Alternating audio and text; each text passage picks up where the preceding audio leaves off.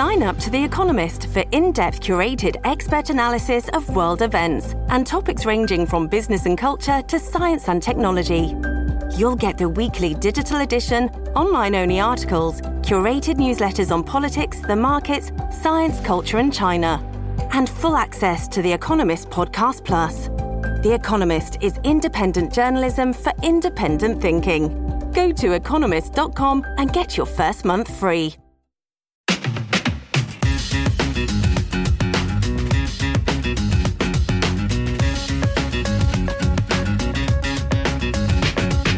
Well, welcome to the Jason in the House podcast. I'm Jason Chaffetz. Thanks again for joining us. I think you're really... you're going to really enjoy this one. We've had some good podcasts in the past. Uh, this one is a lot of fun for me personally because it's with uh, Congressman Rob Bishop. Now, I served in Congress with uh, Rob Bishop. He was a congressman from Utah, and Utahns may be familiar with him. For those of you around the, the country, maybe you've heard of him, maybe you haven't. But you know what? Really smart guy, witty, funny, uh, insightful, has a great story, and he's written a book. Um, and it, it, I, I want to be able to talk a little bit about his book, The Things I Learned in Congress They Never Taught in School. And um, it's out now, and I think you're going to have a lot of fun with this because he does teach you about some things. He he was a, a former educator before he went to Congress, but he's also a really funny guy. So um, we're going to have a good talk with uh, Congressman Rob Bishop. He's since retired, but... Uh, It's funny how once you retire, you get a whole lot more candid about what happens and doesn't happen in Congress. So I think that that's what you're going to like. Uh, just a couple quick thoughts about the news and the stupid, because, you know, there's always somebody doing something stupid somewhere. And then we're going to get on the horn with uh, Congressman Rob Bishop. So let's get right after it. Last week was an important anniversary. Uh, last week was the third year uh, anniversary since Joe Biden took the Houthis off the um, terrorist watch list. Um, the State Department designates terrorist organizations around the world so that we can have focus. Focus determines reality. You have to be focused on your enemy and understand that it's not always nation states that are going after you. Now, behind the scenes, these uh, hundreds and hundreds of attacks that are, are U S personnel and ships and everything else that have taken, particularly in the Middle East, have come at the hands of Iran. Make no ifs, ands, or buts about it. They're the ones that are funding this type of terror. But there are specific organizations, Hamas, Hezbollah, others, that are actually carrying this out. Now, if you go down into Yemen, okay, look at Saudi Arabia, and then go south. It's to the, to the uh, west of Oman. Look at it on a map, understand the proximity, and look at the shipping lanes that the world needs in order to move commerce goods and particularly oil. And you're going to find that Yemen is a critical part of that. Well, within Yemen, there are people called the Houthis. The Houthis think they're a little bigger, badder, tougher than they really are, but they are funded and they are essentially a proxy group for Iran. Now, they've been peppering um, Saudi Arabia and others for a long time. But make, make no mistake about it, this is a small wannabe group that in comparison to the United States of America, it, it should be no contest. Joe Biden has taken the approach of appeasement. Let's just be nice. Let's be soft. So one of the things that Joe Biden does when he becomes president, unlike Donald Trump, he takes them off the terrorist watch list. That loosens up their ability to participate as, you know, in full, full, uh, every way possible in order to, uh, you know, be recognized and do commerce in the in, in the world today. Big, huge mistake. Massive mistake. Wasn't earned. It was just this overall Biden approach of appeasement that is leading to a more dangerous world because we've had people killed now and uh, a lot of others have had people killed now. And there's no reason why we should have to tolerate and putting people in harm's way.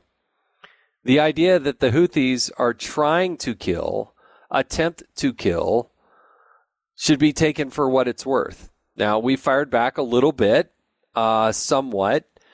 If the United States really, truly wanted to take these people out, we could take them out. And it would only take a couple days, if that. No, we've had, we've had some uh, some attempts here and there, and some of it's good. I'm, I'm not trying to negate the good, but I'm just saying that the United States of America should be able to, in a moment's notice, with um, effort, coordination, sophistication, and smarts, be able to eliminate the Houthis and the Houthi threat.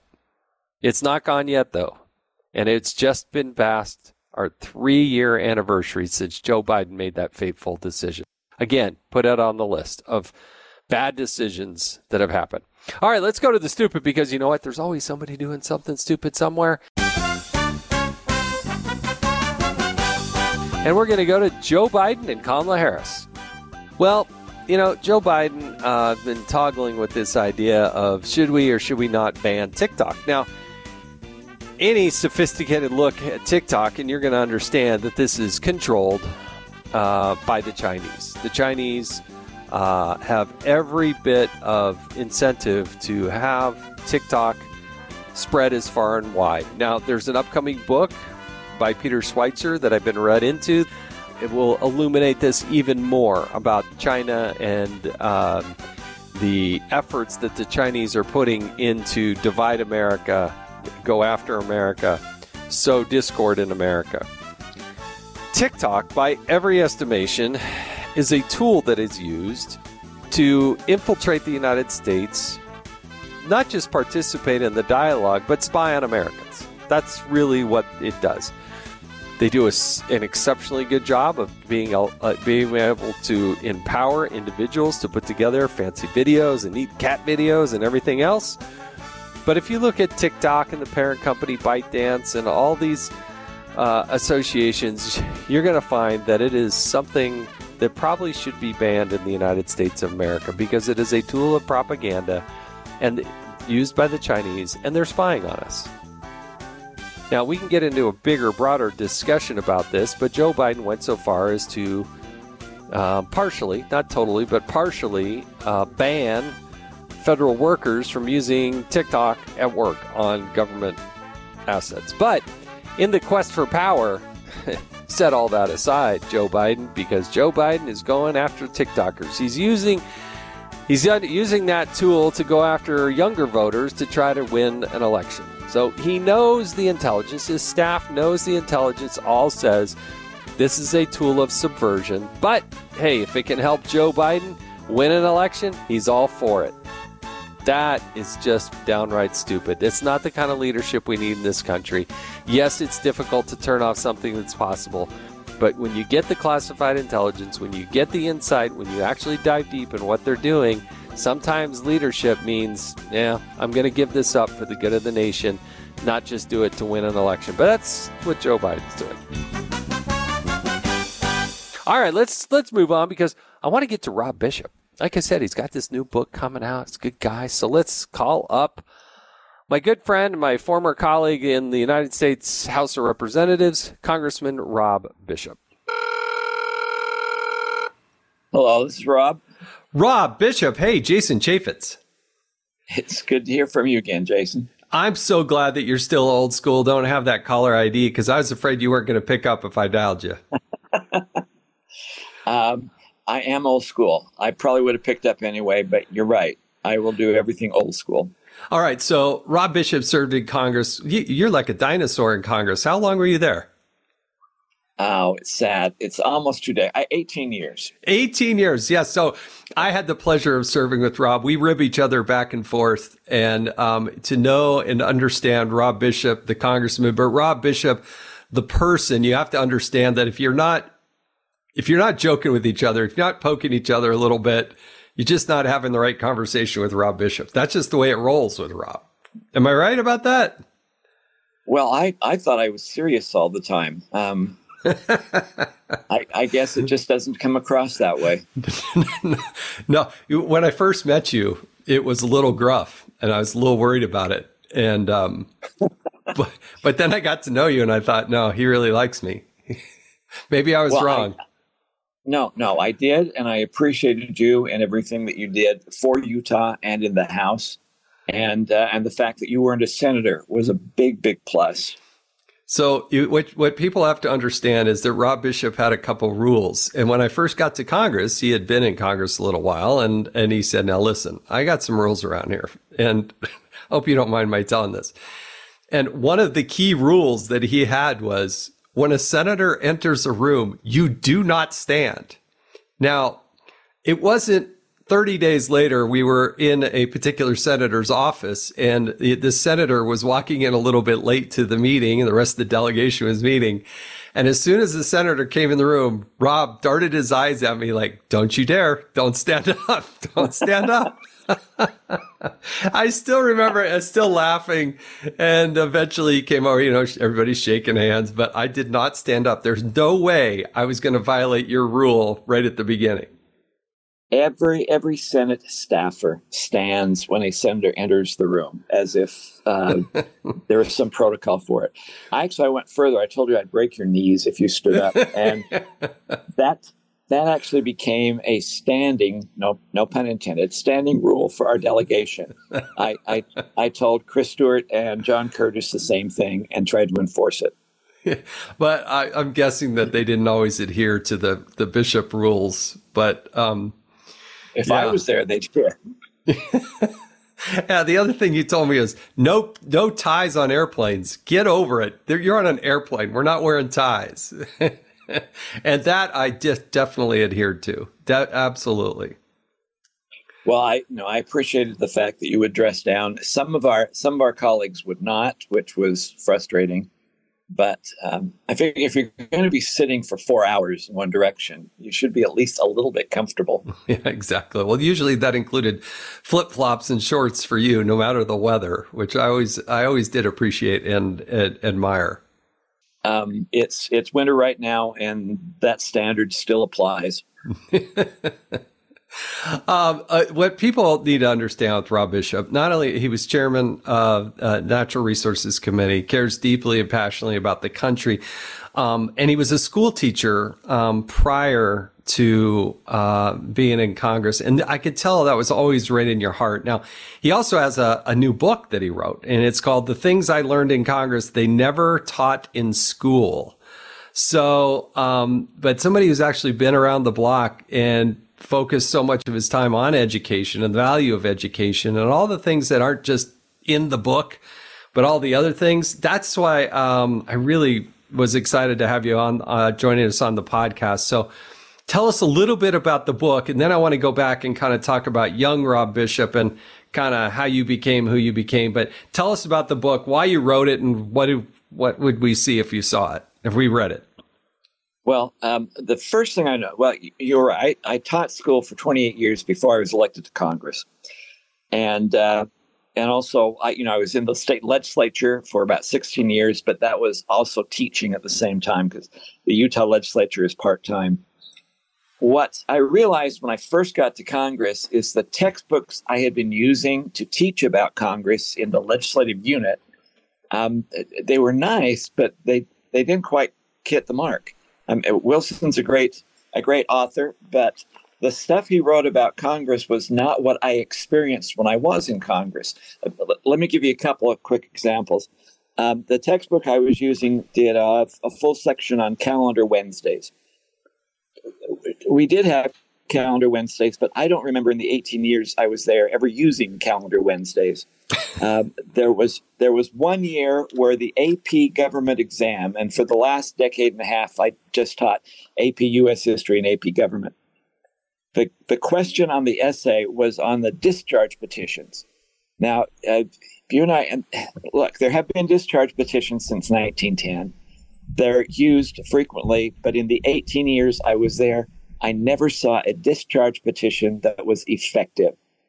And when we were in the minority, I signed them right and left. When we were in the majority, the Democrats signed them right and left, and we didn't. To do a discharge petition in the majority party, you have to be a really gutsy person or have a significant Well, explain to issue. people what it is. Explain to people what it is, because I felt like it was a tool, it was a messaging tool to tell your constituents, I'm fighting for this, but not really, because you know it's not really going to ever happen. It's it's a P R. It's a P R stunt. Yeah. The idea behind it was that the common members of the House could go around leadership if leadership was holding a bill in a committee and wouldn't let it come to the floor. If you got two hundred eighteen members to sign a discharge petition, it immediately came to the floor for discussion. Um, two hundred eighteen is, of course, the uh, over half. And if you had half doing it, then obviously you have a good chance of passing it, so you should do it. If you can't get two hundred eighteen signatures on it, um, then obviously you probably wouldn't pass anyway, so why waste your time? The bottom line is, to get two hundred eighteen, you have to get all the minority and a significant number of majority members yeah. to buck the majority leadership to put that on the floor. And it just doesn't happen. In fact, usually the majority leaders, if there were that many majority members that wanted something, they would move it on their own. So a discharge petition was usually an effort for the minority to try in some way embarrass the majority party. And it didn't matter who was the minority. They would always use that. But it was a P R tool and not necessarily something that was an effective and useful mechanism as the textbooks indicated it would be. Yeah, no, no. You know, my beef with the whole, well, keep going about the book, because I got a, I got a little stump speech about political science teachers and my beef with them, but let, let's keep going on. Let's keep going on the book. Well, so the the first reason when I went back there, I start, I felt compelled. I don't know why, but I felt compelled to write down the stories and experiences I was having that I wished I had had when I was actually teaching school. Right. So the book is, is not really a textbook. It's more like a supplemental reader. Uh, it would be, I think, ideal for a, a government teacher to look at so you can find out some of the fleshing of how, what really happens and how procedures work. I also was perhaps different than a lot of members who are back there. I cared about procedure. If, if you remember John Dingell, Mm-hmm. longest serving House member ever. And uh, and he once said that if I let you make all the policy decisions and you let me do the procedures, I'll screw you over every time, which is a, a true quote. He actually did say that. And he admitted I it. believe it. Yeah. So to me, the procedures of Congress are as important as the policy. If you have good procedures, you will produce good policy. Bad procedures produce bad policy. So one of the things I try to talk about here, and not only giving examples, is talking about the procedures that are done in Congress, which I think people should know about, some of which I think are positive, but a lot of the procedures, and I rail against them in the book as well, I think are negative and actually counterproductive in what we do. Well, it, it was interesting. So when I was first elected to Congress, they had five, I think, orientations. And I remember going through the, the fifth orientation and then saying, wait a sec, but I learned nothing about the rules and how, how to, like, how a bill becomes a bill. Like, I, you know, I, I saw Schoolhouse Rock, but what I thought we were going through all these orientations to learn the rules and the policy and the procedures and all that kind of stuff. It took me a few years, but once I was there for a few years, I thought, aha, yeah, leadership doesn't want us to know all the rules and all the procedures. There's a reason why we're not taught that stuff, because those who know and understand how those policy, uh, those procedures work, they rule the roost. They can pull things out that I'm like, wait, what? And um, it really did strike me a few years into being in a Congress. That was what they were really doing. Whenever the The uh, leadership of House changes, goes from Republican to Democrat and back forth. They have a transition team. And when Boehner became the speaker, was that about twenty ten, I believe, and they had a transition team, I was put on that, which I appreciated. And my area was supposed to be going over the rules. And I was surprised at how many different kinds and sets of rules there are. There are some rules that we passed that's standing for the House that both Republicans and Democrats vote on. There were rules that the, the Republicans only have and Democrats only have within their own conference. There are rules that are that are simply not voted upon but are implemented by the speaker. There are speaker protocols which are different than the rules.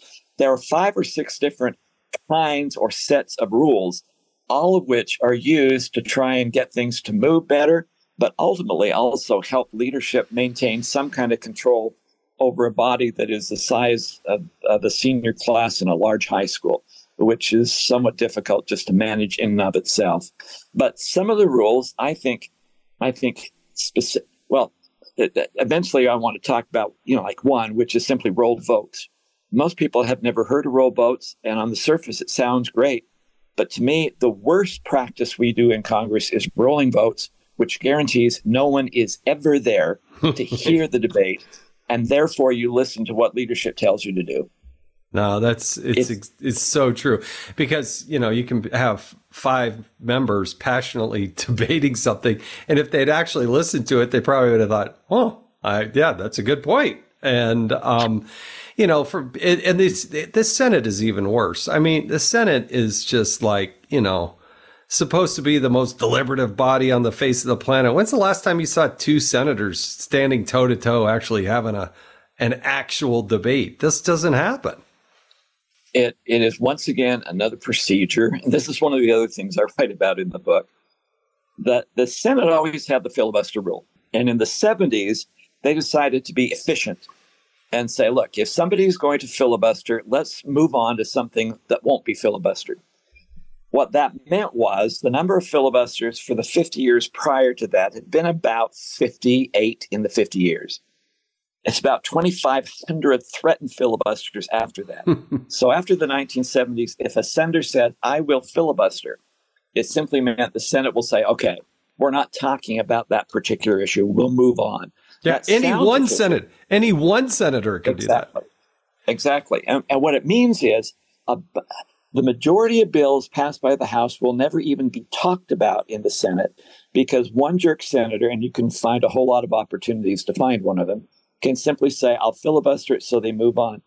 In the last time I was there, my last session as the chairman, we had a, we had a, a, a comprehensive bill for resources. A lot of stuff for Utah was in that particular bill.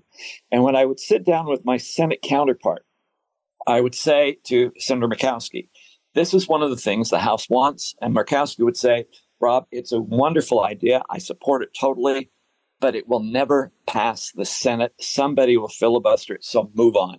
We're not even going to talk about something that might be filibustered here in the Senate.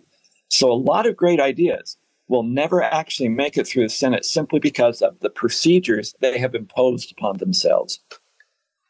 So I'm looking at the cover of the book, The Things I Learned in Congress They Never Taught in School, uh, by Rob Bishop. And you find it easily on Amazon, for instance. And on the cover, I have a question, because it's like an old school classroom with the old desks and all that. But it really looks to me like the guy who's heading up the class. That looks like Trey Gowdy. Is that Trey Gowdy actually teaching that old class? Because that's really what it looks like. Uh, I'm I'm glad you didn't say it looked like me. I, I appreciate that. Because the guy is either a blonde or, or white hair. I have white hair. Trey has Trey's a blonde when when he lets it grow out. But it, it does. It looks quite a bit like him. Yeah. Yeah. It's kind of look like. Uh, so tell us some more about it. The contents of the book, because I mean, I hope you're telling some of the amazing stories, because your counterparts and the people you were debating with and the experiences that you go through through all those years, there's inevitably somebody doing something stupid somewhere. We have a segment in this podcast just before we started this interview about somebody doing something stupid somewhere. Are we going to find those fun things in the book as well? I hope so. There's, there's actually kind of three parts to it. The last part are some of the experiences I had when I first ran for Congress and what it was like to live in Washington, D C, um, and and make those flights and everything else, and the softball teams. The middle section is about how Congress is op- operated and organized. The first part is a little bit about the philosophy of what people in Congress should know. And I think you'll understand when I say that we have a lot of good friends who consider themselves conservative, who give lip service to some of the basic fundamental ideas like federalism and balance and checks and balance system, mm-hmm. until they find their ability to create a new government program, maybe even named after himself or herself. And then all of a sudden they throw the principles under the bus and forget all about their, their fealty to federalism. So I do talk a great deal about to, what is to me is the significance of the, of the organization of the country, the constitutional basis, especially federalism and checks and balances. To me, the most important founding father was Isaac Newton, because the founders realized you can't pass a law to make everyone nice. But if you believe in Newton's third policy or third law of physics, that for every action, there's an equal, equal and opposite reaction, you can structure government so that no one person becomes too powerful or has too much ability to make decisions that will threaten individual rights of, an, of, a, of a person. We we in Congress, while I was there and while you were there, found a lot of people who would um, who would forget the, the significance and the importance of that principle of, of balance between the branches of government and between the states and the federal government, both horizontally and vertically. Um, let me just give you one one quick example. We had a good friend from Tennessee, a good conservative, very logical guy who, who obviously believed in federalism and the idea that the federal government should not dictate to the states, except he also believed in physical education. So we came to a point where we were reauthorizing the No Child Left Behind bill, something that should never have been passed in the first place. Amen. And he wanted to re. He wanted to reauthorize it, mandating physical education be part of No Child Left Behind. Now, I was in the Republican Study Committee at the time and chairing what we called the tenth Amendment Task Force. And one of my responsibilities was to go on the floor and plead the tenth, which means this is a wonderful idea, but this is not something for Congress to do. Now, they did a great job lobbying us. They even, if you guys, if you remember, they even brought Richard Simmons up to lobby us. Uh, fortunately, he was wearing a that. suit all the time. Yeah. He was always in a suit, which was good. But my job was to go on the floor and say, there's nothing wrong with P E. There's nothing wrong with getting kids out there and moving them around. There's nothing wrong with doing it. And if there were a bunch of P E teachers in the district level who are coming up with this plan, it would be perfect. But Congress is not a school board. Congress is not responsible for education. Congress is not the place to be dictating to the schools what you will and will not be teaching. That is not our effort of expertise and responsibility. And and the, the guy from Tennessee is a good person. He was a very conservative member who really believed in the idea of, of, of states' rights until he had a chance to try and force something for which he was equally passionate. Those are the kinds of things that happen too too frequently in Congress with, with people, even if they know If they profess to believe in constitutional principles, they still forget it when the time comes. And that's why the first part of the book is actually some philosophy of general philosophy of government. You know, it, this is this is in part when I think back, and I if I had to sit down and write, okay, what do you what do you remember about your time with Rob Bishop? It would be on the policy side. It really would be that whole just passionate and, I mean, to its core belief in the tenth Amendment, which a lot of people forget. And it's so easy to talk yourself into, oh, well, yeah, but, you know, we could do this. And I, it, it's just, it really is one of the most important principles. And it's so overrun by Congress. Um, dive a little deeper into that whole tenth Amendment, why you think the why why it's there and how bad Congress is in adhering to it. Well, um, can I give you one last example of how we, sure. we talk one say and then don't do it? I was, and I think this was before you came, maybe not. We were in the Republican Study Committee, which is one of the caucuses that's back there. I don't know the plural for caucus. Cauci, caca. Whatever, everyone. Cockeye, we, yes. Let's go with cockeye. Okay, better than caca. Um, and we were. It is the most conservative of the. It was at that time the most conservative of the of the cock uh, the, the cock interest groups. Interest groups. And uh, and and one of the representatives that, that came in with me wanted to form a tenth Amendment, or not a tenth. He wanted a constitutional caucus, as he described it, to try and push this idea of, of federalism and, and the states' rights. And everyone there was shaking their heads, nodding yes in agreement. Then another member who came in with me from, who you probably will remember, from Minnesota, said he had a bill that he wanted to introduce and was asking for co-sponsors. And his bill was dealing with Minnesota. Apparently in Minnesota, their state legislature has passed a law that said no kid could start public school without being fully vaccinated. And he wanted everyone to co-sign on his bill that would prohibit the federal government prohibiting Minnesota from implementing this rule. And the same heads that had just been shaking their heads saying, yeah, we got to support states, were shaking their heads saying, yeah, we got to stop Minnesota from doing this. And I turned over to um, uh, one of the members from California I was sitting by. It was probably Wally Herger or somebody. And I said, did, did I miss something? Are the same people who said, yeah, we got to let states make decisions for themselves now signing on to a bill telling Minnesota what they will and will not do. Now, I don't care if it's the wrong thing to do. I don't think it's good to drug kids to put them in school. But Minnesota, the state, is in charge of education.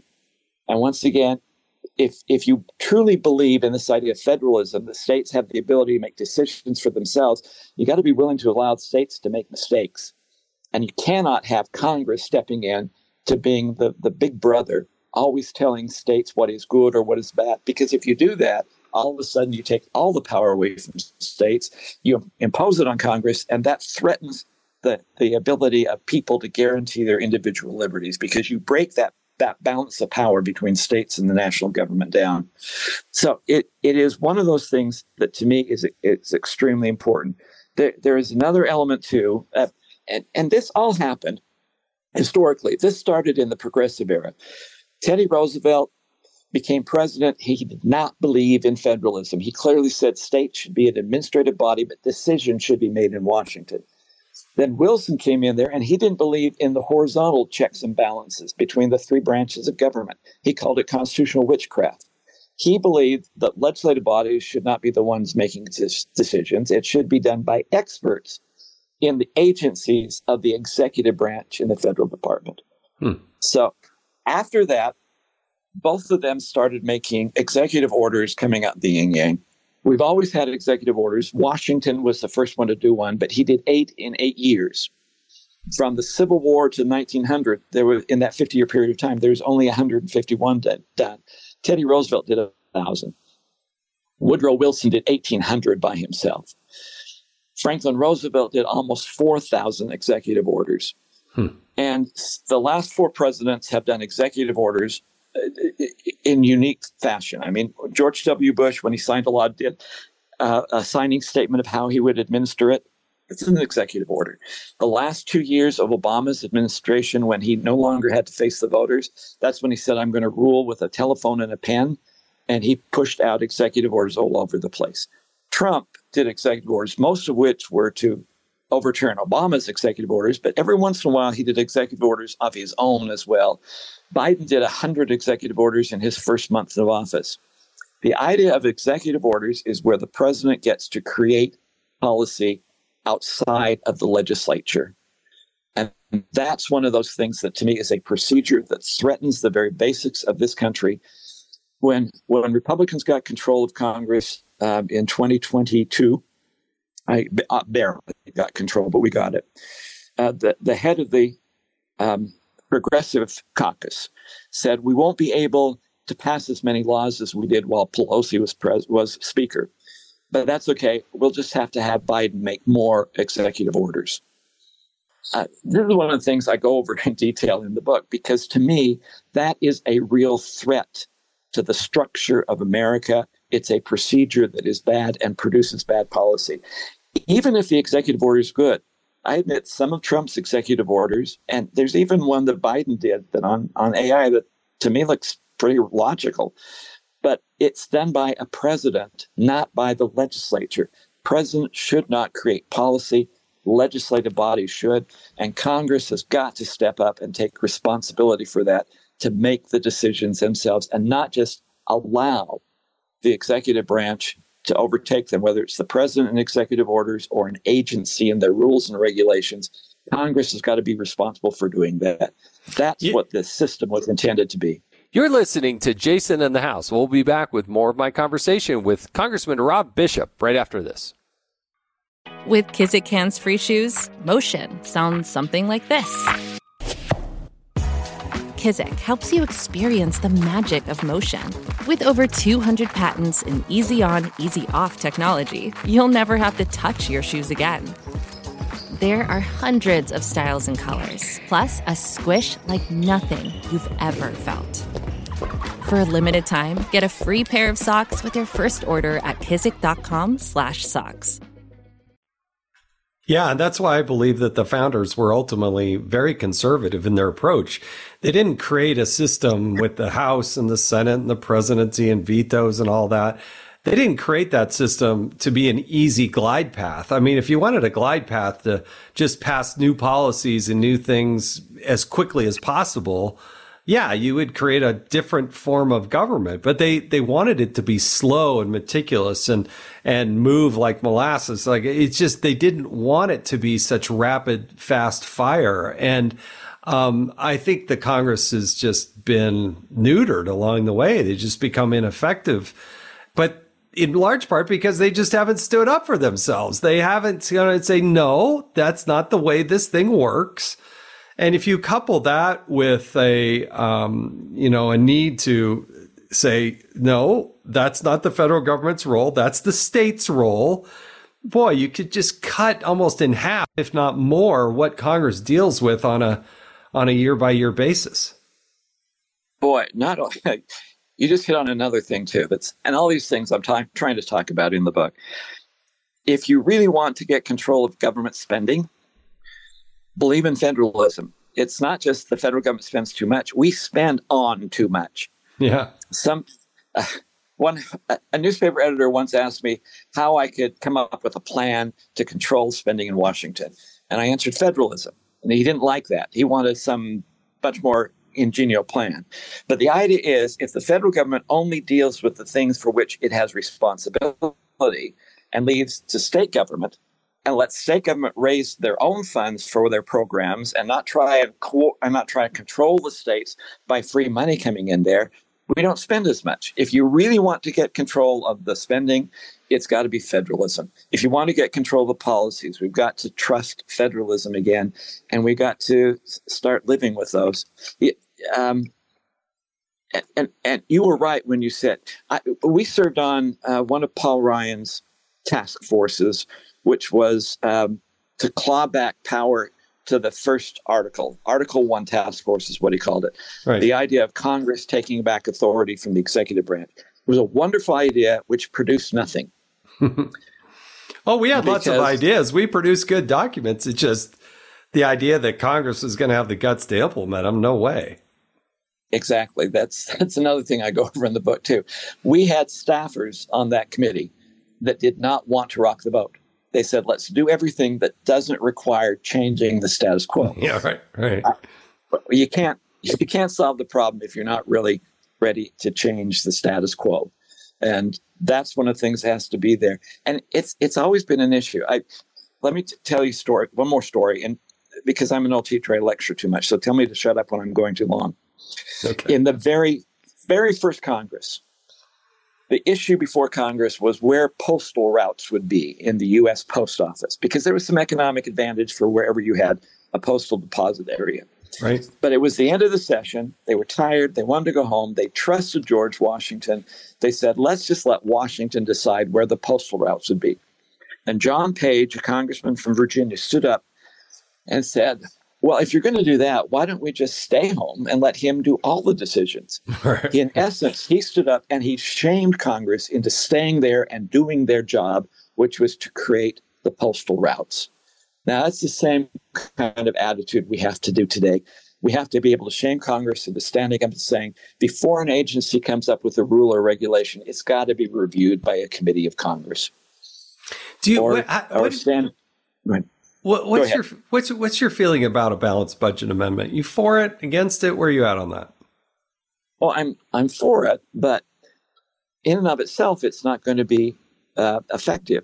California has a balanced budget amendment. They have had for years, for decades, and they don't abide by it. One of the things that we have to do if we're going to have a balanced budget and believe in it is set explicit timelines and deadlines and follow them, and not give us a way to get around the balance, ba- balanced budget amendment. Yeah, you so know, it is a, it's an important tool, but it's not the only tool. It's not the panacea tool. Yeah, I, I, I don't think it necessarily solves all the problems all the time. But, you know, it's interesting because I had some arguments with some Republicans about a balanced budget amendment. They said, no, this will, if you do that, then it'll give the excuse to the Democrats to raise taxes. And I'm like, well, maybe we should have a discussion in this country. Uh, if we had, if we had to actually pay for the government that we're offering, and uh, then I think there would come a point where people say, wait a second, I can't afford that. What are we going to cut? That would ultimately be the yin and the yang of it, that the, the, the, you know, Newton's theory, uh, it, that, that would come to fruition if you had to actually pay for what government is actually spending. And, and that is exactly the discussion that should be taking place. Um, and, and Congress needs to, Congress needs to, to push that discussion so that Congress is responsible for it. I, if if you remember back in two thousand eight when we had the, the crash, the housing and financial crash, and financial institutions were going under. Yeah, Congress passed the TARP bill at that time. I'm I'm going to paraphrase it, but what the TARP bill basically said is financial institutions that need financial support will be established, and who, which financial institutions will get financial support will be established by the Secretary of the Treasury. And how much each financial institutions get will be determined by the Secretary of the Treasury. And Congress passed that thing. Congress basically opened the floodgate and said, all right, that's our responsibility. Well, go ahead and you can do it. And then I don't have to be responsible for it. And if you don't do it the way I like it, I can complain about it, but I'm not responsible. Congress needs to step up and say, we have got to write specific legislation, and it's our responsibility to do it, not abrogate that authority over to the executive branches. And it's the same thing they were arguing with you against a balanced budget amendment. They didn't want to take the responsibility of actually having that discussion of how much we are actually spending and the way we and, and how much taxes it would cover to do everything we want to try and do. All right. So um, you bring me to uh, an, another point. Another, yet another point here um, uh, about this. First of all, I want everybody to know, especially in Utah, that um, I was not in Congress when TARP was passed, so I didn't vote for it. And if I could have voted against it, I would have, but uh, nevertheless. Um, now I get to give my little stump speech or my uh, be on the platform and say my beef with uh, political science teachers. I was in Congress just over eight years. Never once, not one time, did I ever, ever, ever have a political science professor, teacher, whatever, call and ask, hey, what were, went really, you know, what really went down there? Um, hey, how did this actually work? None of that. These are the same people that go out teaching all the kids, preaching all the things, talking about, and I'm just like, these political science degrees they're handing out, I personally, I think they're worthless. Now, for all the people that have a political science degree, I, I would consider it, okay, great. You had a good, I hope, um, history class, but how things actually work in Congress, uh, maybe not so much because none of you have even bothered to call or talk to about. Now, so here's this book, The Things I Learned in Congress They Never Taught in School by Rob Bishop. And um, hats off to you for doing it, because if you control, you know, concern about our government, garbage in, garbage out, right? If you don't understand how it works, why it works the way it is, um, this is probably the right book for you. So congratulations, Rob, in writing it. Well, thank you. And I, I appreciate you gave the rationale for why I did it and why I hope people will actually look at it. Thank you. No, no. Hey, we're not done yet. I get to ask you some hard questions. You ready? Okay. These are the rapid oh, fire questions. By the by the way, I did vote against TARP. Oh, good. Okay, good. And and I have a story that's somewhat sacrilegious, so I have to tell it to you offline about it. But it, it's I'm I'm glad I I'm glad we I don't really right have many barriers here. Uh, so if you want to tell it, go right ahead. Nah, nah, not this one. Not this okay, one. It must be a really oh. good story. All right. Uh, okay, so to get to know Rob Bishop a little bit better, uh, I have some rapid fire questions. So you ready? I'm I don't right. care how many classes you've taught. You're not ready for these. All right. Uh, first concert, first concert you ever attended. Oh, good hell. Uh, probably The Association when I was in high school. How old are you? I've never um, heard of The Association. What? You, you, you, look him up. It's a nineteen sixties group. Okay. And, and they are they are actually very good. And were yeah, they at Salt Air? Where were they at? What were they doing? It was in Salt Lake. I not Salt Air uh, or Lagoon, but it was in Salt Lake somewhere. All right. Uh, what was your high school mascot? Where'd you go to high school? Davis High. Davis High. And were they still yep. the? They were right. always the Darts. All right. I, I love that Upward. name. I think that is, is and I'm coolest, coolest. mascot names, everything that they, the Darts is just awesome. It is historical. I'm very proud of that. Yes. Uh, what's your favorite vegetable? Uh, broccoli. Yeah, that's good. I like that. Uh, first job. Uh, first, like when you were growing up, well, first job, first time you got a check from somebody else, what was it? I was helping deliver uh, welfare commodities to welfare recipients. So it was actually with from the church. Oh, wow. That's very, that's the answers I've ever heard.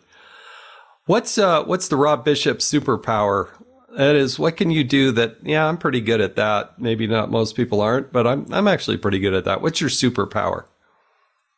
Oh, good hell. Um, I I I don't have one. That's my problem. that's that's what that's why Jon Stewart didn't put me on The Daily Show. I couldn't answer that question. I was standing in line for it. Keep thinking about that, because I know there's something in there. Um, if you could have one person, not a religious figure, okay, we're going to set the religious side of it. If you could call up the family and say, hey, guess what, family? You got a real treat. We got somebody coming over to break bread with us, have dinner tonight. And it could be anybody in history. Who would that person be that you'd want to have break bread with? Barry Goldwater. Really? Why? Really. I, I, when I was in the sixth grade, I had this bitter argument with another student over who was more conservative, Nelson Rockefeller or George Romney. And even though I was adamant in my arguments, I had no idea what I was talking about, because the real answer is neither one of them. Right. By the time Goldwater ran for president, I was in the eighth grade. I read Conscience of a Conservative. That's the first time I actually became aware of what politics meant and what a conservative was. And he's always been my icon. I would love to talk to him about his experiences. And, and he, he became, at the end of his life, really more of a libertarian than a conservative. But I would love to see how how things happened, and especially what happened in sixty-four when he ran. Yeah, he was uh, obviously the senator from Arizona. And when I was a teenager and went back to watch one of those Washington seminars, I actually met him. Not only, and believe me, uh, cameras were not as prevalent back then, but I had a camera with me and I got a picture. I have a picture with Barry Goldwater down in the Senate subways. It, uh, it's old. It's it's all scratched up. But boy, I, I did get to meet him. It was quite a treat. And uh, I am I am totally jealous of you. Yeah, that, that's why I brought it up. So um, I think, did you ever have a pet growing up? I had a dog and, and a couple of cats, yes. All right, that's good. Uh, pineapple on pizza, yes or no? Um, yeah, but I won't eat it. And there's not much you won't eat, let's be honest. So that's that's quite, I'm going to take that as a no. No, no. If if I have pizza, I'd rather have a chicken garlic. Chicken, chicken garlic. All right. Um, best baseball team there's ever been. The Cubs. Rob is a he is a fanatic baseball fan. Goes to the Nationals games uh, when you were in D C, and but you just love the Cubs. That's I've, good for you. Yeah, Cubbies are first. Yankees are second. Um, The, the the greatest moment of my life was when Ferguson Jenkins came into my office and sat down and talked to me and autographed a baseball for me. Wow. Very cool. Uh, best advice you ever got? Um, I, oh, hell, that's a good one. Um, and I don't, you stumped me. I'm, I'm drawing a blank here. I'm, there's, there could be good ones like, you know, don't lie, or pick up your clothes, or pick up your clothes. I have never had pick up your clothes is the best advice you've ever gotten. But that's well, that's I, I'll put that one down. I love that answer, because you know what? Uh, if you pick up your clothes, it actually is sim- is symbolic and symptomatic of all, everything else in your life, right? It probably, yeah. I'm, I'm going to talk myself into to believing that's a really good answer. I'll live by that one. All right. And next time I get to give a public speech and um, you're in the audience, I'm going to be sure to bring that one up. I love that. Okay. All right. All last right. question. Uh, again, we're talking with Rob Bishop. The Things I Learned in Congress They Never Taught in School. Uh, it's out now on Amazon, and you could probably find some other places to get it, but Amazon's the place I know that's pretty easy to get it. Um, who was your favorite oversight committee chairman from the state of Utah? Hmm. Did we have any from Utah? Oh, yeah. Yeah. There there was one guy that became chairman there. Uh, he didn't stay long enough for my for my taste, but uh, I, I think it, he was he was from down somewhere in around Utah County. Well, the, the best answer in Utah. The the best answer I've ever I've ever gotten to that is um, a, from another person from Utah. Said, well, I don't, you know, I'm still undecided, which I thought was the right answer. Touche. Uh, somebody I truly enjoyed serving in the United States Congress with and learned a lot from and just had a lot of fun along the way and was a great colleague and partner in arms in so many fights that we had to fight on lands issues and public access issues. I mean, so many different things. I can't even begin to name them all. Uh, Congressman Rob Bishop uh, from the top of Utah and uh, author of The Things I Learned in Congress They Never Taught in School. Thanks for joining us today, Rob. Really do appreciate it. Thank you. And I appreciate everything you have done and will be doing for not only the state of Utah, but the country as well. The Things I Learned in Congress They Never Taught in School by Congressman Rob Bishop. Told you, it's it's going to be a worthwhile, uh, worthwhile read. You can find it anywhere. He's a good guy. I uh, hope you can uh, uh, rate this uh, podcast. That would be good. Subscribe to it. We always have somebody good. And wait till you see who's coming up next week. You're going to love that. Uh, so su- subscribe to it. Rate it. And uh go over and look at Fox News Podcast dot com because you know what? There's a lot of other good podcasts out there uh, from the Fox Network. I also want to remind people you can listen ad-free with a Fox News Podcast Plus subscription on Apple Podcasts, and Amazon Prime members can listen to this show ad-free on the Amazon Music app. I'm Jason Chaffetz. I really appreciate you joining us. Come join us next week. We got another good one coming up. Uh, this has been Jason in the House. I'm, I'm Jason Chaffetz. Thanks for joining us.